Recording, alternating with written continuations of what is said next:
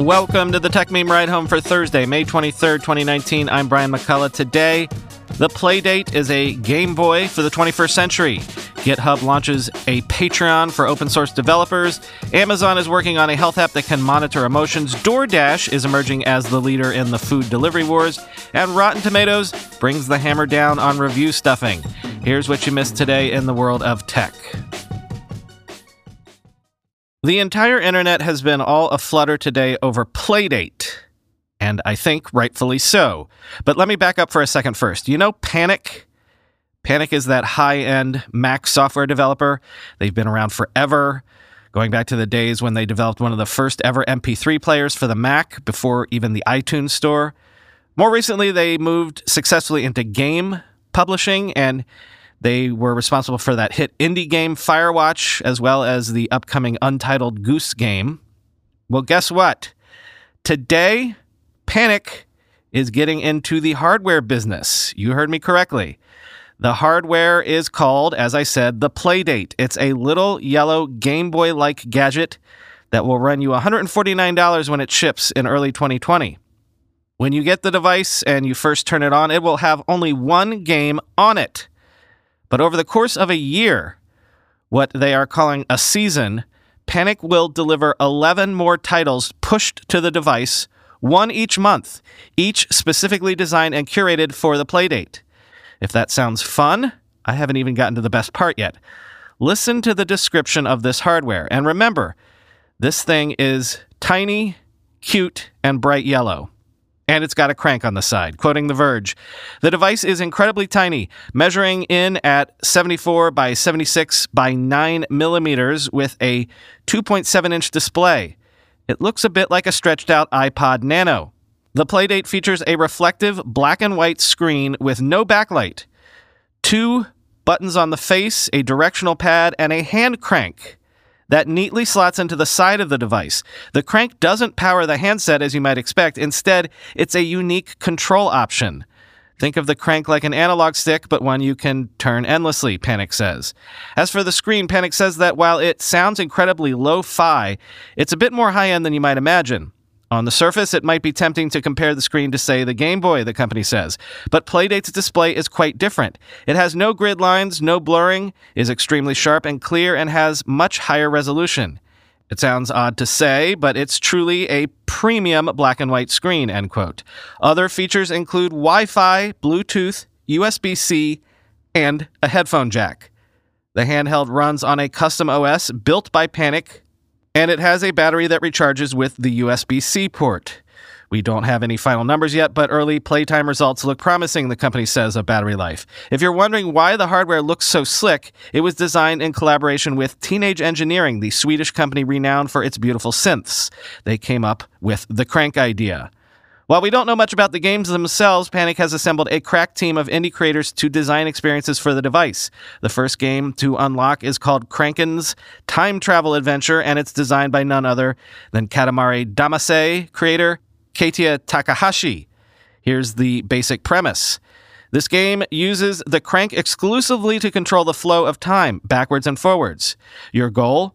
Get Crankin to his date with Crankette while avoiding an ever increasing series of ridiculous obstacles, obstacles that aren't affected by the time control. Will Crankin make it to his rendezvous on time? Spoiler alert, no. End quote. As I said, all day, people have been absolutely losing their minds over this thing. And if you check the pictures, I think you'll see why. Again, it's shipping early 2020, and pre orders will begin later this year. GitHub has launched Sponsors, a tool that lets you pay your favorite open source contributors directly. Developers can opt in to Sponsors today and put a Sponsor Me button on their repositories. You have to be an open source developer to participate in sponsors, and during the first year, a developer participates in the program GitHub, by which, of course, we mean GitHub owner Microsoft, will match all contributions people make up to $5,000. And for at least the next year, GitHub won't charge any payment processing fees either. Developers can set up multiple sponsorship tiers, sort of how you would with a Patreon or Twitch streamer. Quoting TechCrunch, The mission here, GitHub says, is to expand the opportunities to participate in and build on open source. That's likely to be a bit controversial among some open source developers who don't want financial interests to influence what people will work on. And there may be some truth to that, as this may drive open source developers to focus on projects that are more likely to attract financial contributions over more esoteric projects that are interesting and challenging but aren't likely to find financial backers on GitHub. End quote.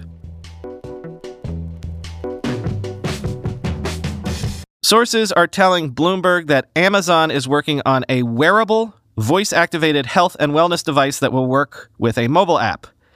But what's super interesting beyond that is that somehow the device is rumored to recognize human emotions. Quote, the wrist worn gadget is described as a health and wellness product in internal documents reviewed by Bloomberg. It's a collaboration between Lab 126, the hardware development group behind Amazon's Fire Phone and Echo smart speaker, and the Alexa voice software team. Designed to work with a smartphone app, the device has microphones paired with software that can discern the wearer's emotional state from the sound of his or her voice, according to the documents, and a person familiar with the program. Eventually, the technology could be able to advise the wearer how to interact more effectively with others, the documents show. End quote. It's unclear how far along the device is in its development or if it will ever see the commercial light of day. And of course, Amazon refused to comment on the Bloomberg story. Walmart has launched its own line of really cheap Android tablets under its store brand ONN, O N N. Starting at $64, these new tablets run Android Pie right out of the box without apparently even a skin. So you get the full Android experience, the full Play Store experience, and all the Google apps, which makes this a notable competitor to Amazon's ultra cheap Fire tablets since they don't have those things, quoting 9 to 5 Google. As you'd expect from an ultra affordable Android tablet, Walmart's lineup of on tablets are not impressive ONN the spec sheet by any means. The least expensive of the trio of new tablets is the 8 inch model, which costs $64. With that device, users get a 1280 by 800 IPS display, an unnamed 1.3 gigahertz quad core processor, 2 gigabytes of RAM, and 16 gigabytes of storage. That's not going to be up to the task of power users, but for watching videos or keeping kids entertained, it should be just fine. There's also a 0.3 megapixel front facing camera and a 2 megapixel rear camera. The larger 10.1 inch models match those specs, but with the larger screen that strangely has no listed resolution just yet. Walmart has a third Android tablet coming soon with a keyboard accessory, but it's not yet listed on the retailer's website.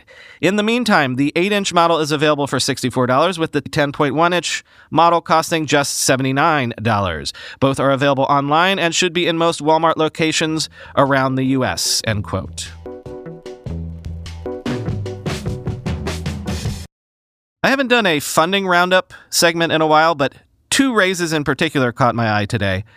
I don't know if I've mentioned it on here, but there's a chart on market share for food delivery services that's been making its way around Twitter that shows that DoorDash has quietly been killing it, slowly rising to the point where it might soon take the market share crown in the food delivery space. Well, I guess I'm not the only one that has seen that chart, as DoorDash today raised $600 million, led by hedge fund Darsana Capital Partners at a $12.6 billion valuation. And guess what?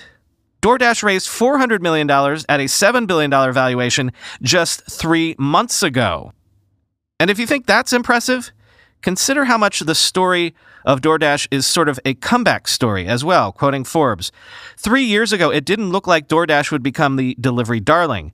In 2016, DoorDash raised a down funding round after investors lowered the share price, and a slew of other delivery startups failed in the months following. That's changed. And now DoorDash's market share has surpassed Postmates and Uber Eats in the US, end quote. P.S. I'm going to do a really brute force shoehorning in here of a bit of news related to DoorDash that probably wouldn't earn a full segment. Google says it has partnered with delivery services, including DoorDash, but also Postmates and others, to let users order food via Google Search. Google Maps, or Google Assistant in the US. Notably, not a partner listed there is Uber Eats. Quoting Google, to use the assistant on your phone to get your food fix, simply say, hey, you know, order food from whatever restaurant. You can also quickly reorder your go to meal with some of our delivery partners by saying, hey, reorder food from whatever restaurant. The assistant pulls up your past orders, and in just a few seconds, you can select your usual dish. End quote. Okay, but back to the raises. The other raise that caught my eye is PlanetScale, a database as a service startup that is based on Vitess, the technology that helped scale YouTube and Dropbox. PlanetScale raised a $22 million Series A led by Andreessen Horowitz. Quoting TechCrunch, PlanetScale wants to take what Vitess did for YouTube and Dropbox and sell it to, quote, any enterprise that wants their data both secure and consistently accessible. And thanks to its ability to reshard databases while they're operating, it can solve businesses' troubles with GDPR, which demands they store some data in the same locality as the user it belongs to. Vitess, a predecessor to Kubernetes, is a horizontal scaling sharding middleware built for MySQL. It lets businesses segment their database to boost memory efficiency without sacrificing reliable access speeds. PlanetScale sells Vitess in four ways hosting on its database as a service, licensing of the tech that can be run on premises for clients or through another cloud provider, professional training for using Vitess, and on demand support for users of the open source version of Vitess. End quote. A couple of months ago, I ended a segment about notifications on smartphones, notifications from apps, by warning developers that if you don't learn the lesson of advertising on the web, you're just going to overdo things and you're going to turn a feature that is actually useful into something that people will come to hate. Well, apparently nobody listened to old Brian because according to the Airship Global Mobile Apps Study, businesses send 36 notifications via their apps per user per month on average, which is up 18.4% year over year. Interestingly enough, though, at least to me, the average opt in rate for notifications for apps is 67%, which seems insane to me because my default answer is no, you may not send me notifications. And very, very, very few apps get to break that rule on my phone. So is this the reason why I'm always seeing those studies that say that people check their phone something like 2,000 times a day?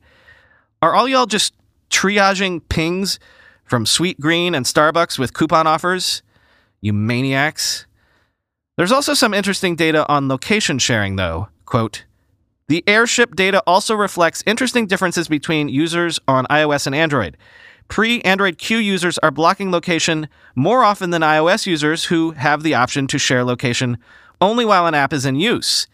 Android Q adopts this approach as well, which should make future location permissions on Android look more like iOS.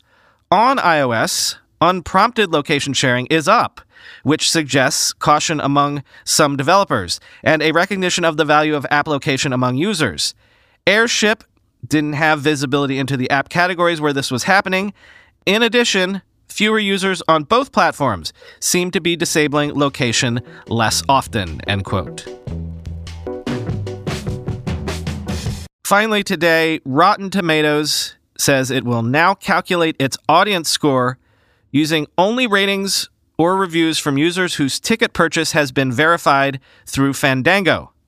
I think we've discussed the reason why they're making this change before. Quote The site's audience scores, distinct from the Tomatometer, which is based on professional reviews, have become a target for supposed fans looking to voice their discontent around big releases.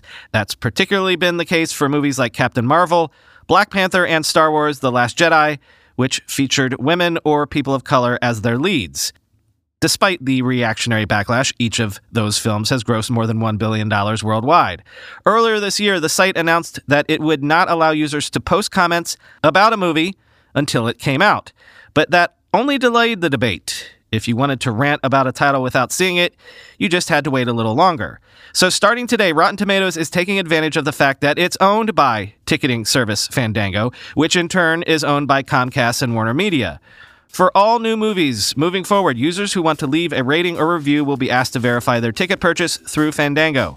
To be clear, you'll still be able to leave a review without verification, but verified reviews will be clearly marked, and only those reviews will be included when calculating the audience score. End quote. Hey, I haven't done this in a while, but I do have two open ad slots next week. So I thought I'd throw it out to listeners as I did last summer. Since I'm trying to fill these slots at the last minute, I'm offering these slots up to anyone on the cheap. And as I said the last time I did this, if you've got a product, a game, an app, a project, anything that you might promote on, say, Product Hunt, why not promo it to the best connected audience in tech? You don't have to be a company, you can even be a one person dev team. But if you do work at a company, maybe go bug your boss, see if there's any budget to throw at a podcast ad experiment. I'll work with you to write a decent ad read, super quick, and some of the advertisers who tried this out last time have come back several times now and are among our regular stable of friends at this point. So if you're interested in trying out an ad on the Techmeme Ride Home next week, again on the cheap, get in touch at podcast at techmeme.com. Talk to you tomorrow.